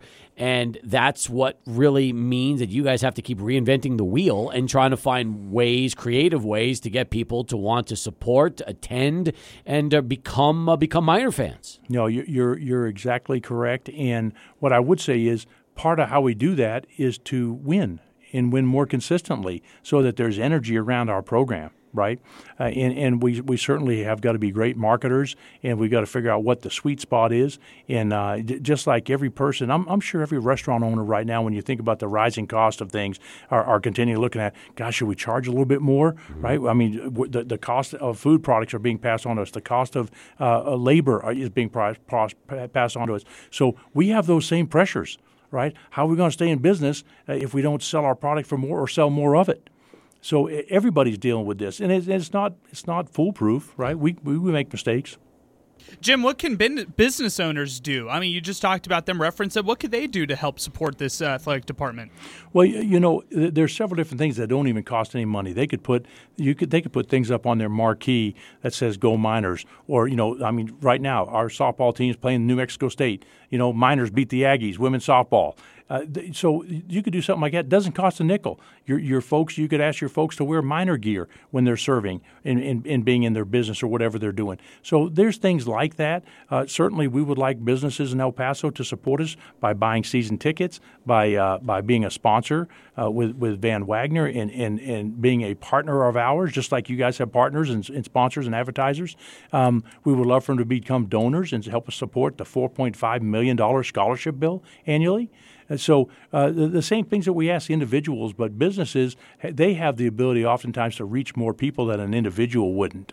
Yeah, exactly. Um, as far as premium seating areas at the Sun Bowl, from what you uh, unveiled a couple of years ago, how have those done when you look at the new areas? Yeah, they, have they've, they've done well. We have a waiting list for all the loge boxes. All the suites are full. Uh, we have about 50% of the indoor club seats in the Hunt Family Sky Lounge that are still available, uh, and and th- those have been very very well received the uh, the outdoor club area is the area that we probably have the greatest growth potential. Mm-hmm. And as we as we keep getting our football enterprise back and playing at a higher level, more competitively, and win more games, I think we'll see most of those areas fill up here in the next year or two. I think that's terrific. And again, tomorrow night you have Rice. Saturday you have North Texas. Last two chances before Frisco to go watch the UTEP basketball team, and yep. then uh, it's on to the tournament. That's correct. And and I, and I would just uh, you know if you're a Miner fan and you're listening to the broadcast here with Steve and uh, and Adrian, I, I, would encourage you to come out, buy a ticket, come support this team. Senior Day, we've got some good kids in our program. I think you'll be very, very pleased. If you haven't seen us play yet, you'll be very, very pleased at how hard these young men play. Uh, and, and, because they, they lay it all on the line. And Joe and his staff coach their tails off. Will we win? I can't promise you that, but I know this: you'll be entertained, and you'll see a team that plays really, really hard. Great to see you. Thanks for spending the last hour yeah, with us. My, my pleasure. Thanks, Steve. Jim Senter, folks. We'll talk some baseball and baseball bats coming up as Sports Talk continues. All right, here we go, folks. Start of our final hour on Sports Talk as we continue. Along with Adrian Broadus, I'm Steve Kaplowitz. Look who's back with us in our Lubingo studios. Mr. Powerbull Bat Company himself, Kurt Gross. As uh, yes, we have no uh, Major League Baseball with the lockout, but there is a bunch of minor leaguers that have showed up to spring training complexes all around baseball. Not to mention, big league teams are still ordering their bats because when this labor agreement does get done, they are going to need some sticks for their uh, big leaguers to start swinging as they try to ramp things up to get the 2022 season started. Welcome back to the show. How you been? I've been great. Thanks. Thanks for having me back. Thanks for being back with us. It's been a while since we've had you in the, the Lubingo studios, so catch me up on uh, maybe the last six months or so of what we've missed from Powerbull and, and, and how 2021 was for you and, and, and the company. Yeah, 2021 was great. I mean, uh, it, it's good to be back in the studio with you. Um, we've been busy making uh, a bunch of bats, um, you know, navigating COVID in 2020, then – um, you know, a big thing for us is to get in the clubhouses during spring training.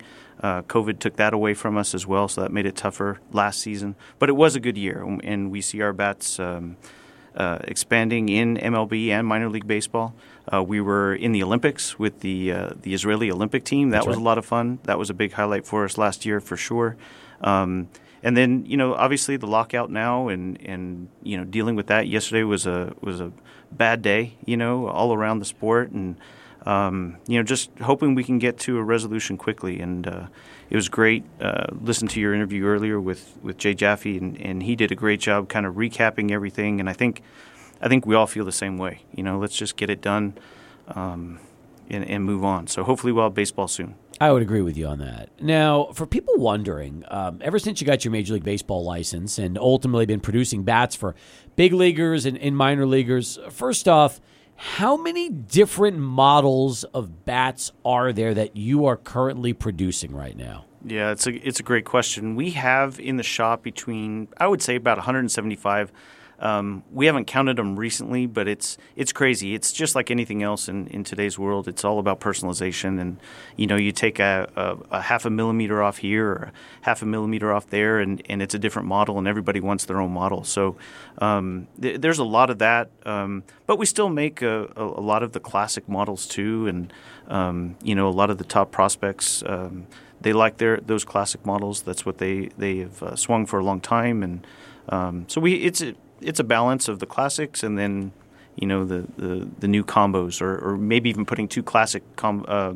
models together to make their own. So we're doing a lot of that too. how many years now uh, has uh, Powerbull been in business? As far as uh, just not, and let's let's let's. It's a two part question. So, when the company started versus when you got the big league license and you started to be able to produce bats for for major leaguers. Yeah, so Powerbull started uh, with my partner Raul Salazar in uh, 2003, um, and made a lot of bats for professionals in Mexico. Uh, in Liga Mexicana, Liga Pacifico, and then this will be our fourth season with our MLB license here. So we brought it to El Paso in 2018 and have been growing steadily since. Um, you know, we jumped right in with our MLB license we, once we moved here to the United States, and uh, and really haven't haven't looked back. How many years does it take to firmly establish yourself? And and you're never going to be Louisville Slugger, Yeah. um, and and some of the other companies out there. But I look at ultimately some of these bats that started out just like yours. Hey, Sam Bat was made by a guy in Canada. And the next thing you know, Barry Bonds starts swinging it, and it becomes one of the hottest, most sought after bats in the business. So all it takes is one. And uh, you know, you start to look about how it can how it can change the whole landscape of the company. That's exactly it. And Sambat did a great job. I mean, they introduced maple to the maple bat to the to to baseball, and that really changed changed baseball in, in regards to the type of wood people use. Now, ninety percent of all big leaguers swing maple bat.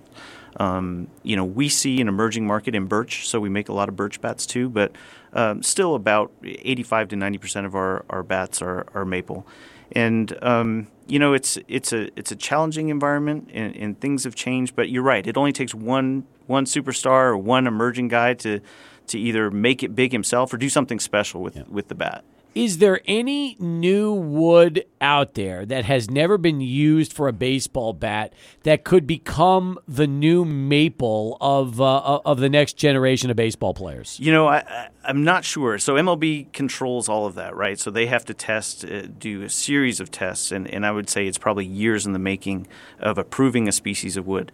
Um, I'm not sure to answer your question, but I get a lot of calls from people around El Paso or whatever. It's like, hey, I had a tree that was knocked down uh, in my backyard. Can can I bring you a piece of wood and can you make me a baseball bat? Um, no, we can't. I mean, the, the equipment we use is really specialized.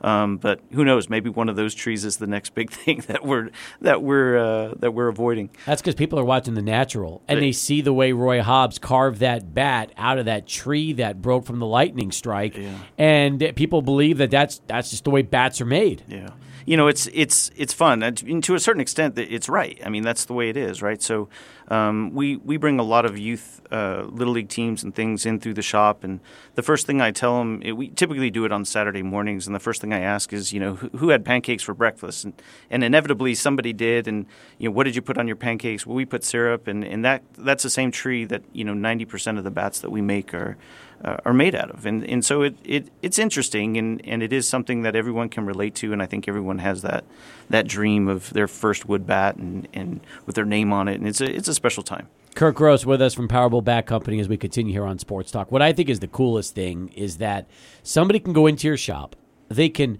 custom uh, order a bat that's going to be made where you can show them the piece of wood, the design, the process, how everything gets done, and ultimately it could be the same exact bat that a big leaguer has, and they could own that same bat here in El Paso, which to me is so cool because again, they're not only at the, at the the shop to see it being made, but they can be there for the whole process and understand really what goes into making a baseball bat. Yeah, absolutely. From from little leagues to, to pro players, um, you know, we've had guys that uh, a lot of pro players that come in and play the Chihuahuas that that will come into El Paso who've never seen a bat, you know, be made before, and so we'll make it right in front of their eyes, and, and they'll stain their own bat and two days later they're swinging it at, at, Southwest University Park, you know, on a bat that they that they help create, you know, and that's really cool. I don't care if you're a, a little leaguer or or a seasoned veteran. It's a it's a cool feeling. Four years into the business, how many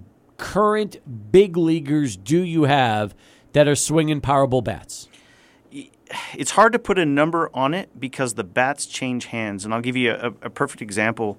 Um, we had a, a, you know kind of an up and coming guy for Sugarland Skeeters, the the Astros AAA ball club that came to play the the Chihuahuas last year. A guy by the name of Bryan De La Cruz, and when he came through, his agent called us a couple weeks before he was coming to town and said, "Hey, Bryan's coming. Can you guys uh, you know open your shop to him? And and he's searching for a, a new model. Can you take care of him?" We said, "Yeah, sure." So Bryan came in and, and loved the product, wound up signing a contract with us, which was which was turned out to be great for us, but in kind of unexpected ways too. So Bryan gets traded right at the, the trade deadline last year from the Astros um, to the Marlins, and goes right to the big league club. And then before you know it, he connects with Jesus, uh, Jesus Sanchez, another outfielder for the Marlins. And now Jesus Sanchez is using De La Cruz's bats, and that's how they how quickly they change hands. So you really don't know. Right. I mean, if I had to guess, uh, I would say probably 40 to 50 big leaguers last year were swinging our bats at some point in time, and um, it, it's hard to keep track of them too.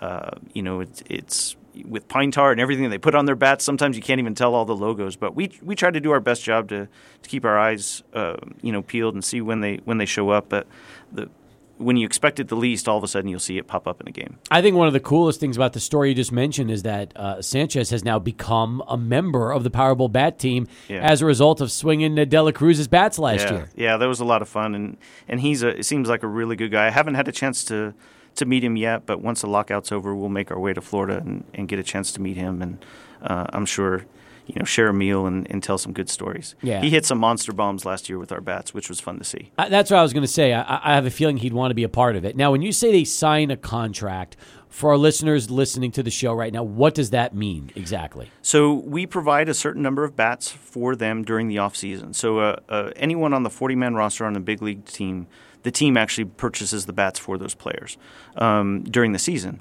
But a lot of times in the off season, they don't have you know quality bats to swing, especially a lot of the young guys who head back to the Dominican, whatever the case may be. Um, so we make sure that they're outfitted during the off season. They have quality wood to swing, um, and then the other thing that the important thing for us is it, it provides exclusivity for us. So Bryan De La Cruz will only swing Powerbull bats, in you know as long as the contract's you know in effect. Is the contract a year to year deal, or usually is it a multi year deal? It's a multi year deal, and the standard contract is three years with, with a couple of options after. So that's okay. our standard contract. Now, if a player gets provided bats by the big league club during the regular season, and let's say there's extra of bats of theirs after the season is over, do they get those to take back, or are those property of the big league club and they put them in storage until the next season? You know, they. Uh, I don't know the answer to that to that question. I, I would imagine that they that the players either keep them or, or give them away to, to other players. A lot of guys, um, as as we hear a lot about now, especially in the with the MLB negotiations, minimum salaries, and a lot of the stuff that the young minor league guys uh, are going through the, the guys that do make it to the show, um, they really take care of the, the, the, teammates that they play with. So, um, and that's a, to answer your question that you asked earlier, how many guys are swinging our wood?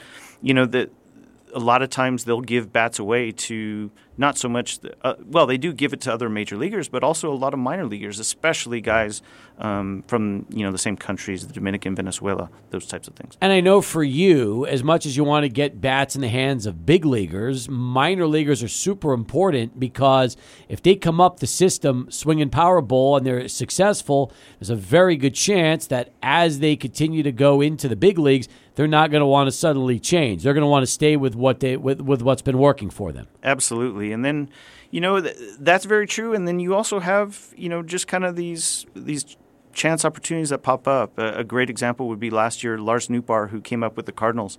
Um, we have a mutual friend in in, in common, and, and so I messaged him and said, "Hey, we'd really like you to try our bats. Are you interested?" He said, "Yeah, send me one."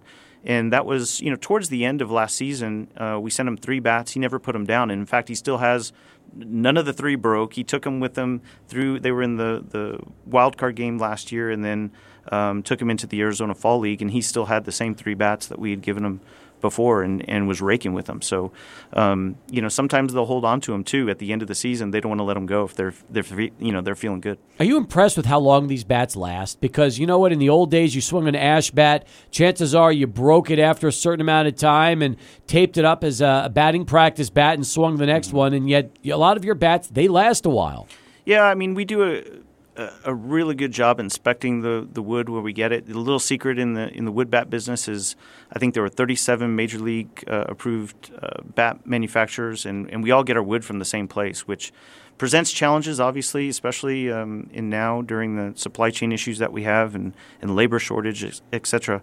Um, it's challenging, but uh, we do a good job at inspecting the wood, making sure that um, you know the players get the best that they possibly can. Um, and then we reject a lot too. I mean, there there's a lot of billets that, that don't make it, um, and so we'll make those into trophy bats or something else. More with um, our friend Kurt Gross from Powerbull Back Company as we continue. In fact, if you want to get into the show, you can do it one of two ways. Either call in at 880-5763 or tweet the show, 600 ESPN El Paso on Twitter. Before we go to Charlie 1, I want to tell you a story about Alex and Bonnie, who are ready to upgrade to a new and better home, and they had to sell their current northeast side home, so they started with another agent, but he couldn't get the job done. So they switched out to Brian Birds and his team, and man, they had complete opposite results. The home sold quickly for $185,000, and now Brian and his team are helping them find their new ideal home. It's another great success story thanks to Brian Birds of the Brian Birds home selling team powered by eXp Realty. Now, you got to find that sweet spot when you're listing your home. Not too high where it doesn't sell, or too low where you leave money on the table. You need Brian and his team. Remember, in the El Paso area, a lot of delays to getting a home sold. Timelines aren't being met by appraisers, lenders, builders, and other vendors. But no matter what the obstacle is, Brian and his team know how to get it done. That's the Brian Birds home selling team powered by eXp Realty. No drama with Brian. Give him a call. Official real estate agent of UTEP and El Paso Locomotive FC. Not to mention the only agent I would call if I needed to sell my home. You can call Brian Birds today, 751 1500, or Google Brian Birds and start packing. Sell your home, guaranteed. Call Brian Birds. Go to brianbirds.com. 22 past the hour as we continue right now with Kurt Gross, Powerbull Bat Company. Adrian, you ever swung one of Kurt's bats? Never, I have not. When was the last time you swung a bat in general? Uh, no, not too long. No, like uh, maybe a couple years ago, like two or three years ago. Nothing crazy. Go, uh, it's a good workout. Go into I the love cage, it. take your cuts. Yeah, I love I love doing it for sure. I'm in. Well, let's Hey, go. there I'm you go. in. Let's I'm do in, it. Kurt. Let's do it. I'm, I can throw some mean BP. Let me tell you. You can. let's do it. And I'll tell you something else. Um, I know that nobody cares about this, but it's true. I went four for five in the uh, Sandlot tournament last October uh, in Marfa, swinging uh, a Powerbull bat, and I'm gonna It tell you was the something. bat. It was it the was the bat. bat because even my even the only out I made, put the ball in play, just hit it to the just hit it to somebody. But um, yeah, knocked a ball over the head of everybody in the outfield. Took a triple on that one, and uh, the ball was jumping off my bat, and uh, I loved it. It was it was terrific, and I'm telling you that's and I mean this when I'm I'm not just blowing smoke. It's I had swung and and I swung at a hard ball in a game in over 20 years, and went up there not knowing what to expect. Didn't want to embarrass myself, and by the end of it, I was ready to play again. It was one of those were like, let's let's keep doing this. It's too much fun. that's a that's a fun league too, and and we we had the opportunity to to get together with you guys, and then we also uh, spent some time down in in Austin with the Playboys, and that was a lot of fun. We'll be seeing them next month. Yeah, they have a great facility there. Um, it, it's just a great a great time, and it, for anyone who hasn't checked it out and doesn't know about Sandlot baseball, you need to you need to do that. It's a kind of a blast of the past, and it's uh, it's just a lot of fun. Very relaxed environment, and, and great for the family. I'm looking forward to going to Long Ball. I heard it's a fun place to be. And The long uh, time, long- yeah, that's right, the the long long time. time, Yeah, yeah. that's exactly what it is. Yeah, so. that's great. Good. Um, spring training is kind of going on now for minor leaguers. It is just not for the big leaguers because of the lockout. How many trips have you taken to Arizona in the last month or so? And tell me what it's been like for you as you've been delivering bats to teams. Yeah, so you know we've kind of shifted. Obviously, the teams have no contact with, with guys on their forty man roster. So um, the pros we're we've dealt with on the on the team side, we deal with the equipment managers, who then send us the orders for the players that they can't talk to. So that's really kind of interesting. How does that work? Well, that you know, they like Lars Nootbaar, who we talked about earlier. Um, we get a call or an email from the equipment manager of the Cardinals, who'll say, "Hey, I need 18 bats for for Lars.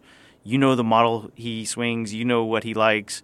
Send him to the club." He And- is not allowed to call you and say, Kurt, these are the bats I want for this upcoming season. That is that is not that's against the rules based on the lockout. No, I can deal with the player, Right. But the, the equipment manager can't deal with the player. So I'm kind of the go between. Oh, you're the middleman. The, equip- Okay. the equipment manager calls me and says, "Hey, Lars wants. We know he wants your bats. Yeah. He told us last year before the lockout uh, started.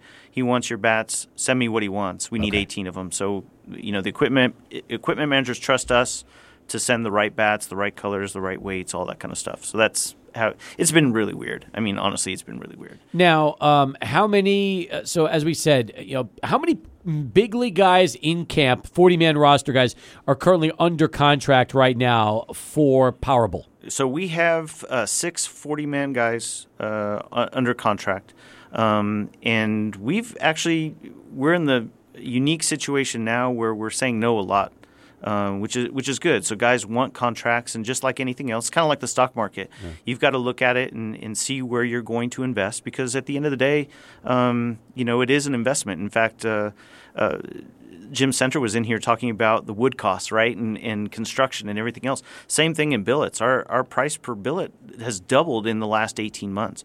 So um, when we sign a player to a contract, that's an investment on our end too, and we're being we have to be more and more selective on who we sign. So um, I, you know, I'm not necessarily proud of it, but we've said no a lot. To, to guys that want contracts now, quite honestly, just because it may not be the right fit for us. If minor leaguers want contracts, which I'm sure you can sign minor leaguers, um, do minor league teams buy bats the way big league teams do, or do you just have to be the sole providers of the bats? Yeah, so it it, it works um, for the minor league guys. Typically, either the player buys them himself, believe it or not, I believe it. or, or the agent buys them. In, mo- in most cases, the agent buys them. That's still tough because if you think about it, you know, Major League Baseball now owns and operates all of minor league baseball because they took it over. And yet they do not invest in bats for the minor league teams the way they do for the major league teams. It's a people don't I don't think people always understand uh, how difficult it is to be a minor league player, especially when you're talking about costs of bats and things like that. Yeah, so there are there are uh, minor league clubs that contract with bat manufacturers to buy what they call stock stock bats. You know, I need a hundred or twelve dozen stock bats, and in popular models. Um, i- it's less likely that uh, becoming less likely that players use those bats. Obviously, they still use them to a certain extent, but you know you're you're then forced to use whatever model happens to come in.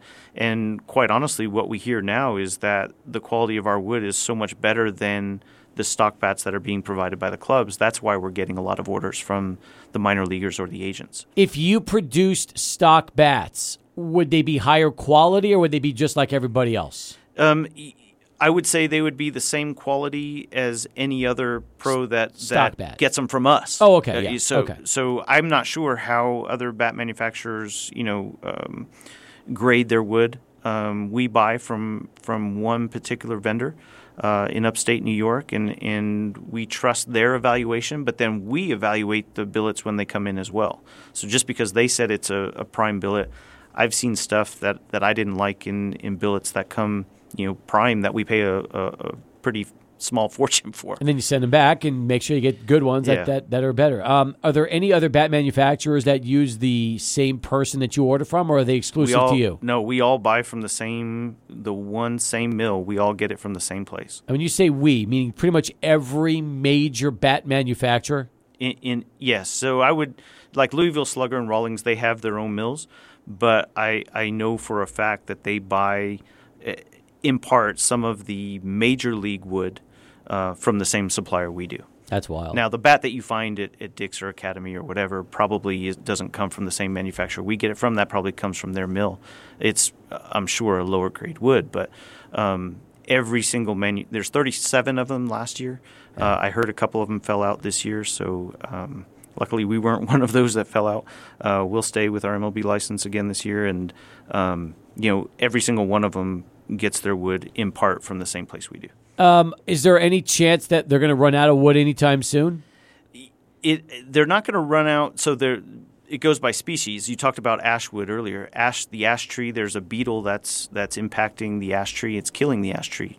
Um, to I be didn't quite know that. honest, yeah. So that's in part why. Um, In fact, there was a great article in the Athletic about Joey Votto buying 150 uh, billets from Marucci and storing them in temperature-controlled room, rooms because he loves to swing an ash bat. Really? Yeah, it's, it's a And- it's a great article. So and so he buys the he buys the billets himself. Mm-hmm. He stores them, and then when he's ready to have them made, he'll send them off to Marucci, and they'll make it for him. Or or he'll they'll make the bat for him and he stores them. I, I forget exactly what Interesting. it. I got he- I got to read that article. Yeah, that sounds like, like, fun. 150 bats. He wanted to make sure that he had enough for the rest of his career. Wow. Yeah, All right. that, crazy. that that really is interesting. But other than the ash shortage, um, birch and maple were okay. Yeah, the, the, the supply is there. It's just a matter of, of finding the labor to to mill them and then get us the, the billet. Well, at least the supply is still good. That's, Correct, That's, correct, I, I can't even imagine how many acres of trees we're talking about that helps produce baseball bats. Yeah, it's crazy. It, and and a lot goes to, to waste. We get asked quite a bit. Um, you know, what do you do with the with the sawdust that comes? And y the average billet is about 88 ounces. The finished bat is 31 ounces. So you do the math, and, and we wound up, you know, uh, discarding about 60 percent of the, the the wood turns into sawdust. Now we recycle it all to local gardener uh, nurseries and, and gardens. Uh, they use it in uh, to retain the moisture in their soil. So we recycle everything that we um, that we don't put in. You know, that doesn't go to the actual bat. Um, but that's important for us to do too. Come back and uh, we'll wrap things up here with Kurt Gross as we continue from Powerbull Bat Company. 31 past the hour, but first, let's go to Adrian and get this Sports Center update. It's 33 past the hour. We're talking right now to Kurt Gross uh, from Powerbull Bat Company here in El Paso. Four years they've been making big league bats, but the company's been around for almost 20 years now. But uh, Kurt uh, took it to a different level when he brought the operation here to El Paso away from Mexico and really started branching out uh, to big leaguers. Uh, when's the next trip to Arizona, and uh, what's the next month or two going to look like for you? Yeah, it's going to be crazy. Next trip to Arizona is tomorrow. Um, meeting with a couple guys from the Rangers and a couple guys from the Padres. Um, I, I'll be in Arizona pretty much every weekend now through most likely May, and who knows what spring training is going to look like. Where do you stay? What do you just do you We, forget ha- yourself we, get- we have deal? family, thank God. We have family in, in Scottsdale, so Uncle Jimmy, thanks. And uh, we couldn't do it without without them because we're there so often. Well, you might as well just buy a place and just uh, have a little place to crash, right? Yeah, and you know, there's opportunities to go out there too. Uh, the the Tejanos uh, played a tournament out in Tucson, Mm-hmm. so it was fun to make a, a quick trip to, to see them out there. They're doing a great, uh, they're having a great season. They've got some great ball players out there. Coach Susie's doing a great job, and their next game is, is Saturday at 11. So if anybody wants to see some live baseball, get out there to EPCC and, and cheer on the local guys. They're doing a great job out there. Do any D1 schools contact you about trying to provide bats for them, especially as they train? Yeah, absolutely. So we were up at New Mexico State with Coach Kirby. Um, they've got a, a great program there in Las Cruces, and, and I would encourage anyone to go watch a ball game. Beautiful stadium, Gorgeous. They have a new hitting, uh, outdoor hitting kind of facility there. It's it's small, but it's really really nice. And and Coach Van Horn, Coach Kirby, and the, and the guys up there do a great job too. Absolutely right. So, all right. So, Las Cruces, New Mexico State. What about like Arizona State, Arizona? Have you started, since you're there so often, have you started to talk to those schools about maybe getting the bats? We haven't yet. Um, we've been so busy with the with the young young guys at the at the big league facilities there, Yeah. uh, at the complexes.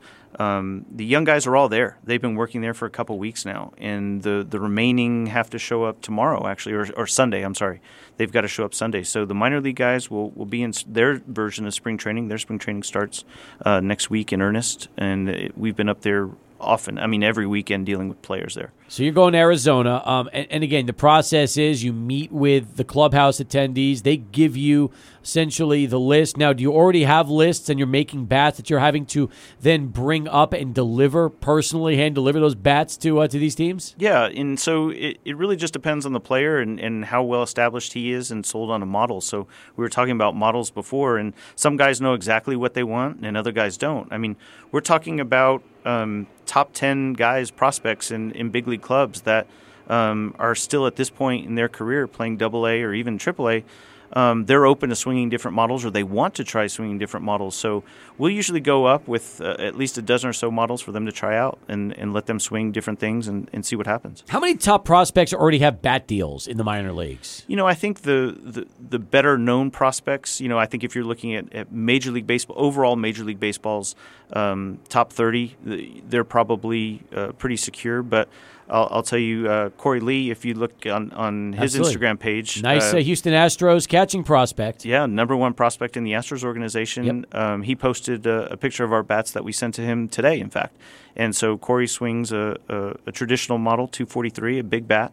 And um, he contacted us to see if we could send him a couple samples. He'd heard some good things, and you know we established a good relationship with the Astros as as Sugarland comes through El Paso. Um, and so even within an organization, our brand has taken off. Very nice. The C243s. Huh? C two forty three, yeah, I big boy bat, big boy bat. that is a big boy bat, and that bat's been around forever. That's the that's the cool thing too is that there's new bats. There's there's always going to be models that evolve, but sometimes there's just the ultimate, the old classics that are still around. Exactly, exactly. And he he's swinging birch too, which is really kind of interesting to see. Not everyone is sold on maple, which which I like to see. Birch is such a great wood, um, almost as hard as as maple, but it's um, from a just a, a craftsman perspective, you get great coloration in, in birch, and it's a lot of fun to work with too. As far as the ball itself, does it pretty much bounce off the bats the same way no matter what? So birch is interesting. Birch will get harder and harder as it, you know, quote unquote, breaks in. So Really? we we steel press. Uh, we have a, a steel rod that we try to compress the birch wood as much as we can on the lathe. Um, but you'll see it compress uh, over time, and it kind of just gets harder and harder and harder. And from a cost standpoint, is birch pretty much the same cost as maple? Same, yeah, same cost for Okay, the, for so it's prime. so it's more just personal preference depending on what player wants. And, and- Absolutely. all right, what's the goal for 2022 for for Powerbull? Let me hear what's uh, what you're hoping for. Best case scenario. I- I'm hoping for a great moment in the playoffs. You know, let's do something special. We had a couple really special moments, big home runs last year, back to back. Guys that we signed under contract hitting home runs in their first MLB game. You know, being called up that was special.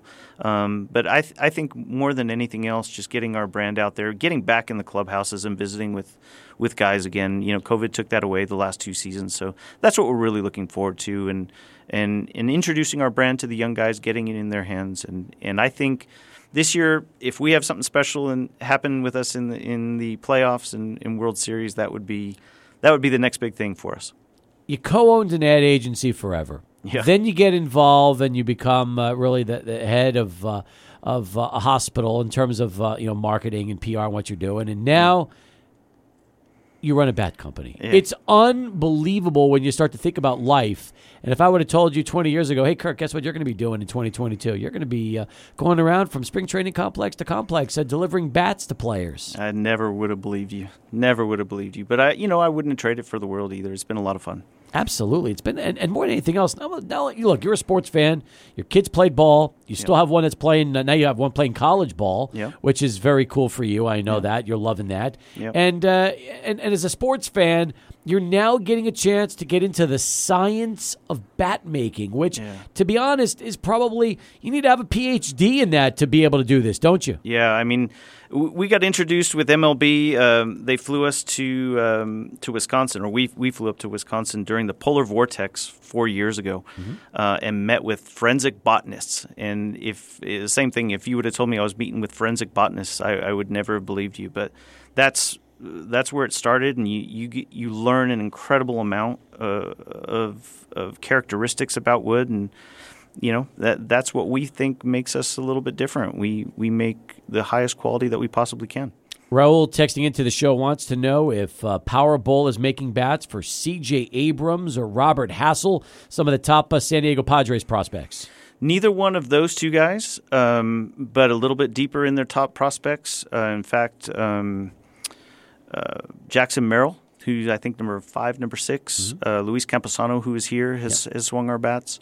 Um, and then I'll tell you someone to look forward to, to seeing in a Chihuahuas and, and eventually a Padres uniform, James Wood, uh, another top prospect for the Padres. Um, he's going to do something special. Big. He reminds me of kind of like an Aaron Judge kind of guy. Huge, huge frame and, and a lot of power. Is that the kid you picked up in our uh, fantasy draft, Adrian? James Wood? Yes, that is. That's right. All right, There very nice. So you've got a, a There you Powerbull go. client on your uh, on your fantasy roster. I love that. That sounds great. If people want to come in, take a tour, see what it's like, and and look to uh, get their own bat made, whether it's for their for themselves, for their kids, they can give them as gifts. What do they need to do? Just go on our website, www.powerbullbatco.com. Um, everything's there to place an order, or you can call me, 915 203 2225, and and we'll get you all set up. Raul or I will will work with you and make sure we get the right bat in your hand. Fantastic. PowerbullBatCO.com. PowerbullBatCo.com. Very nice. All right, listen, great to see you. Thanks for Good to see you dropping by, and uh, appreciate you talking a little ball with us. It's nice to talk a little. Hey, there's a lockout, but it doesn't mean we're not still making bats for big No, league baseball no, season. Absolutely not. We're busy as we can be, and, and hopefully this lockout will end. And you know what? The Chihuahuas will be starting up in, in April, and we'll have minor league baseball anyway. So Good. Looking forward to it. Come back and see us again soon. thank you. Appreciate it. Thank Kurt Gross, folks, as we continue, come back to wrap it up. Final countdown next as Sports Talk continues.